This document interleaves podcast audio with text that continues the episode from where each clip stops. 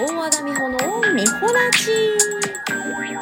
ラジラジ後から言ってみるパターンでおはようございます。大和田美穂です。皆さんどうですか？お元気ですか？えー私は元気です。あのー前回ね、忙しくしてますみたいな話をしたんですけれども、なんか最近、あえて忙しくしてるんだな説が出てきまして、というのも、あのーなんて言うんでしょうね。うちの父なんかもそうだし、えー母の友人とか母の花丸のスタッフの方とこの間お会いして話しててもそう思ったんだけど、その、お、思い出して悲しくなるとかさ、あの、寂しくなるって当たり前だと思うし、私もたびたびあるんですけど、その、花丸の方に関して言うと、やっぱ動画を見たりしますっておっしゃってたけど、私はそれが全くできなくって、まあ、あえてしようともしないし、もうその時間さえ作らないようにしてるんだなって思ったんですよね。その父もなんかこう、やっぱりこう思うとかいろんなことを感情的な話をしてくれるんですけど、あの、私はもう感情的な感情を、あの、一切、なんだろう。いや、寂しいなとか泣くんですよ。泣くし、会いたいなって思うし、あの、忘れてるわけでももちろんなくて、でもなんていうの、人間の本能で、あの、私が今一番やんなきゃいけないことが何かを体が知ってんのよね。わかんないけど、誰に話してんのこれ？知ってんのよね？とか言って。あの、やっぱ子供を育てるっていうこの母親の本能がある気がして、誰ともこう分かり合えないって言ったら変だけど、分かり合おうともしてないんですけどね。話してて、あ、私違うなって思うんですよ。で、それを前は、去年の今頃は、私冷たい人間なのかなとか思ったけど、多分、あの、私が今一人でね、娘を育てるにあたって、あの、母とのその思い出だったりとか、悲しいとかいう感情を思い出しちゃってると、子育てができないんだと思うんですよ。で、娘とも向き合えないし、娘も心配させちゃう。で、去年の今、去年からずっと感じてるのが、その娘のことを守んなきゃと。まあ、ね、大人がこうやって周りで悲しんでる姿をすごく見せちゃってるし、あの、いろんな話を聞かせちゃってるから、娘自身が少し、娘の年に、年の割にはすごく大人っぽかったりとか、気を使ってくれたりとかしちゃうのが本当に怖くって私は。で、自分自身が本当に甘えられない子供だったんですよ。なんかここ私が頑張んなきゃ、私がしっかりしなきゃと思って、結果なんか子供っぽい大人に育つっていう ことがあって、インナーチャイルドっていうらしいんですけど、なんか、娘には、娘らしく言ってほしいんですよね。だから今、わがまま言ってくれたり、すごく、あの、ぐだぐだ言うのが、可愛くって、まあ、イライラもしますけど、子供らしく言ってほしいんですよ、子供には。そういった意味で、なんか、私もその娘を育てるのに必死で、それもね、考えてないんですよ。娘を育てなきゃいけないから、こういうことは考えないようにしようとか、全く思ってないんだけども、あの、本能なんでしょうね、母親の。こう、動物的な？私出産してみて本当自分が動物だなって感じましたもんね。なんかこうお腹にあの別の命を宿してみてさ、エイリアンかって思ったこともあるけど、なんかこう、体で卵じゃなくってこうなんかむにょむにょ動く物体を育てたた、育ててた時から、あ、私って動物やねんなって、関西弁になっちゃうぐらいなんか動物やわ、みたいな感じで思ってたんですよ。だけど今もまた思ってる。これ本能なんだね。で、無理しないでくださいねってみんなおっしゃってくだ、ね、言ってくださるじゃないですか。だけどね、無理してないと自分を保てないんですよ、今多分。っていうことがね、最近なんか分かってきたの。もうこれもね、来年の今頃にはどう思ってるか分かんないし、去年の今と自分とも違うから、今の私なんだけど、とにかくね、無理をしててもいいんです。人は、と思った。で、そんなことを思ってる矢先に、あの、俳優の長山瑛太さんが、インスタライブをやられていてね、で、そのインスタライブの中で、ファンの方が、あの、無理しないでくださいねって書いてたんですよ。文字が見えるから、コメントが。そしたら、瑛太さんが、いや、無理してるでしょ、みんなって言ったの。いや、無理してるでしょ、誰もがっておっしゃって、もうその言葉にもうなんか首の後ろの方がずんどこずんどこ痛くなるぐらい、こう首を振りまして、そうだよねと。そうそう、みんな無理してるんだ。で、きっと瑛太さんもしてるし、視聴者の方みんなもしてて、どっか誰かは踏ん張ってただ楽してるだけで生きてないからね。その中でその今の私のこの無理は、なんかみんなから見れば忙しそうとかなんかこう、忙しくしてるねって友達にも言われるんだけども、じゃあ音楽療法通って、ね、仕事がちょっと落ち着いたと思ったら音楽療法通って、まあチョイスもあって、で、また英会話も習い始めてとか言ってこう、なんで自分でもこんな忙しくしてんだろう頭ウニになっちゃうよとか言ってるのに、それ全部自分で選んでることなんですよね。だから不思議。忙しいの。だけど多分今の私はそれを選んでるんだなと思うし、人間どっかで無理をしながら生きてるんだなと。ただね、そこで体調崩したりとか、あの、倒れちゃいけませんよ。でも私は多分倒れないために無理してるんだなと思うの。そうなの。そう思ってるの、今。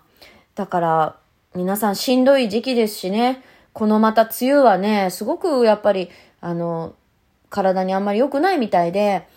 漢方的にですけどね、知り合いが教えてくれて、あの、梅雨って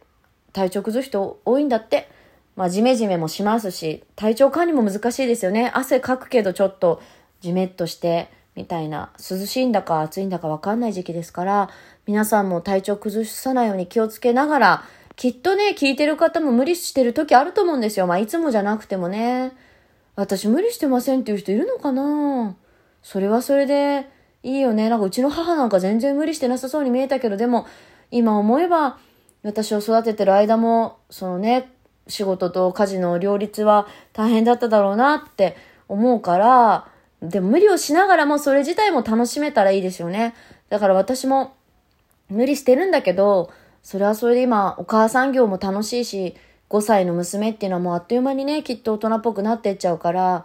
今はこれはこれで本当に娘と向き合う時間も多くって、すごくうん、いい時間過ごせてるんだろうなと思います。たまにないものねだりになっていろんなこと、ああ、これがあったらいいな、これができたらいいなとか、たまに人と比べちゃうこともあるんだけども、それもなんか、それも人間らしいなと思って、そんな自分も受け入れてね、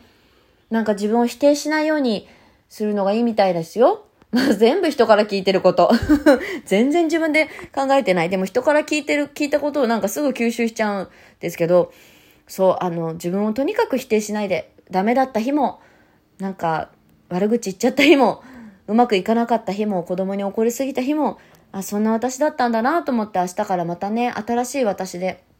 過ごせたらなと思うんだけど、体調崩さないようにし,、してねってみんなに言いながら、私はこの間あの、急性胃腸炎になりまして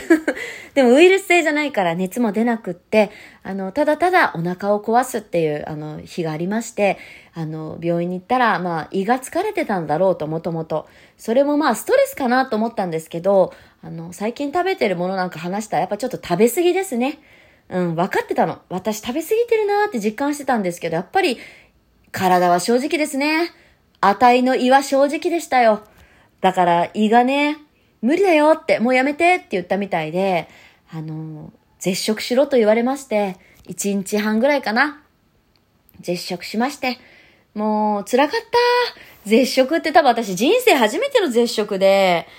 あの、辛いですね。食べられる、好きなものを食べられるっていうのはいかにありがたいかをあの学べましたし、あの、その後食べたお粥の美味しいことよ。なんてことない、レトルトのお粥でしたけど、塩味もしなくても美味しくてね、噛み締めた。本当になんか失ってみて気づきますね。やっぱ食べられるって幸せだなと思って、ありがたいなと思って、日々ね、感謝して食べないとなと思いましたけど、でももう、それはあの、まあそれも胃が痛くなったのももちろんストレスもあるのかもしれないけど、あんまりストレスは感じてないのよね、今んとこ。全くね。でもあの無理してもいいってことを、無理して、うん、体を壊さない程度の無理はいいってことで、無理しちゃってもいいんです。いいんです、無理しちゃっても。2回言った。統治法で言った。いいんです、無理しちゃっても。本当に。だから、無理しちゃったなって思った日があったら、無理しちゃった私って思いながら寝て、頑張っちゃったって思って、また明日からね、同じこと繰り返してるね、私この会話。あの、無理しすぎずなんですけど、だけど、何度も言ってるね、その話も。だけど、多少無理して生きてるんだなってことで、きっと皆さんもどっか、あの、あ、これは、例えば行きたくないなと思いながら行ったりね、食べたくないな、あ、作りたくないなと思いながら誰か家族のためにご飯作ったり、起きたくないなと思っても起きたりね、仕事のためにいろんな人がいるんで、それはそれでいいのかなと。で、やっぱね、胃腸を壊してみて、うちは今父が地方公演中ですし、まあ私娘と二人で住んでるんで、その胃腸を壊してる姿を見せちゃったんですよね、夜中。娘に。それが結構かわいそうで、心配になっちゃったみたいで、次の日幼稚園だったけども、ママと一緒にいたいって言って、多分すごく、あ、娘なんか病院ってことがね、少しセンシティブになってるというか、母のこともあるし、父も入院したし、それで私が具合悪くなったらどうしようって思っちゃったみたいで、なので、あの、一番娘が信頼してるね、生まれた時から見てくれてるシッターの親戚のおばちゃんに来てもらって、なんとか私も休むことができたし、あの、おばちゃん来るまででも一緒に病院も行ったんですけど、娘と。次の日の朝ね。でも、あの寝るとき、あ、いや、あの、具合悪くって夜中に、でも、とことん、あの、具合悪くなって、その後ちょっと落ち着いたんですけど、気づいたら娘が絵本読んでくれて、私に、隣で、それであと、トントンってしてくれて、寝るまでトントンしてあげるとか言って、だからね、やっぱダメなの。まあ、嬉しかったけど、そんなしっかりしないでいいんだよ。まだ5歳だからと思っちゃって、なんかそれがすごくありがたかったし、嬉しかったし、お水持ってきてくれたり、あの、全然食べられないのにお皿にヨーグルト入れてきてくれてね。これ元気になるよつって持ってきてくれて可愛いでしょ？可愛いんですよ。だけど、あんまりこう、しっかりさせたくないなって思うのが親心で、あ、なんか具合悪いのは見せたくないなって思っちゃいましたね。多分それが母親の心なんでしょうね。あの、また父親とは違うんでしょうけど、母はやっぱり強いなと思って、この先きっとまた具合悪くなることあるかもしれないけど、なかなか娘には見せたくないななんて思った週末でした。えー、また、あの、ラジオトーク楽しくなってきたので、あとね、インスタライブもね、今度、その前話してた子供ホスピスの田川さんとインスタライブは6日にやろう、あ、じゃ6月4日にやろうと思ってるので、また、えー、SNS に発信しますので、えー、ぜひ見てください。アーカイブも残します。じゃあみんな、えー、梅雨は体に気をつけて元気に参りましょう。じゃあね、バイバーイ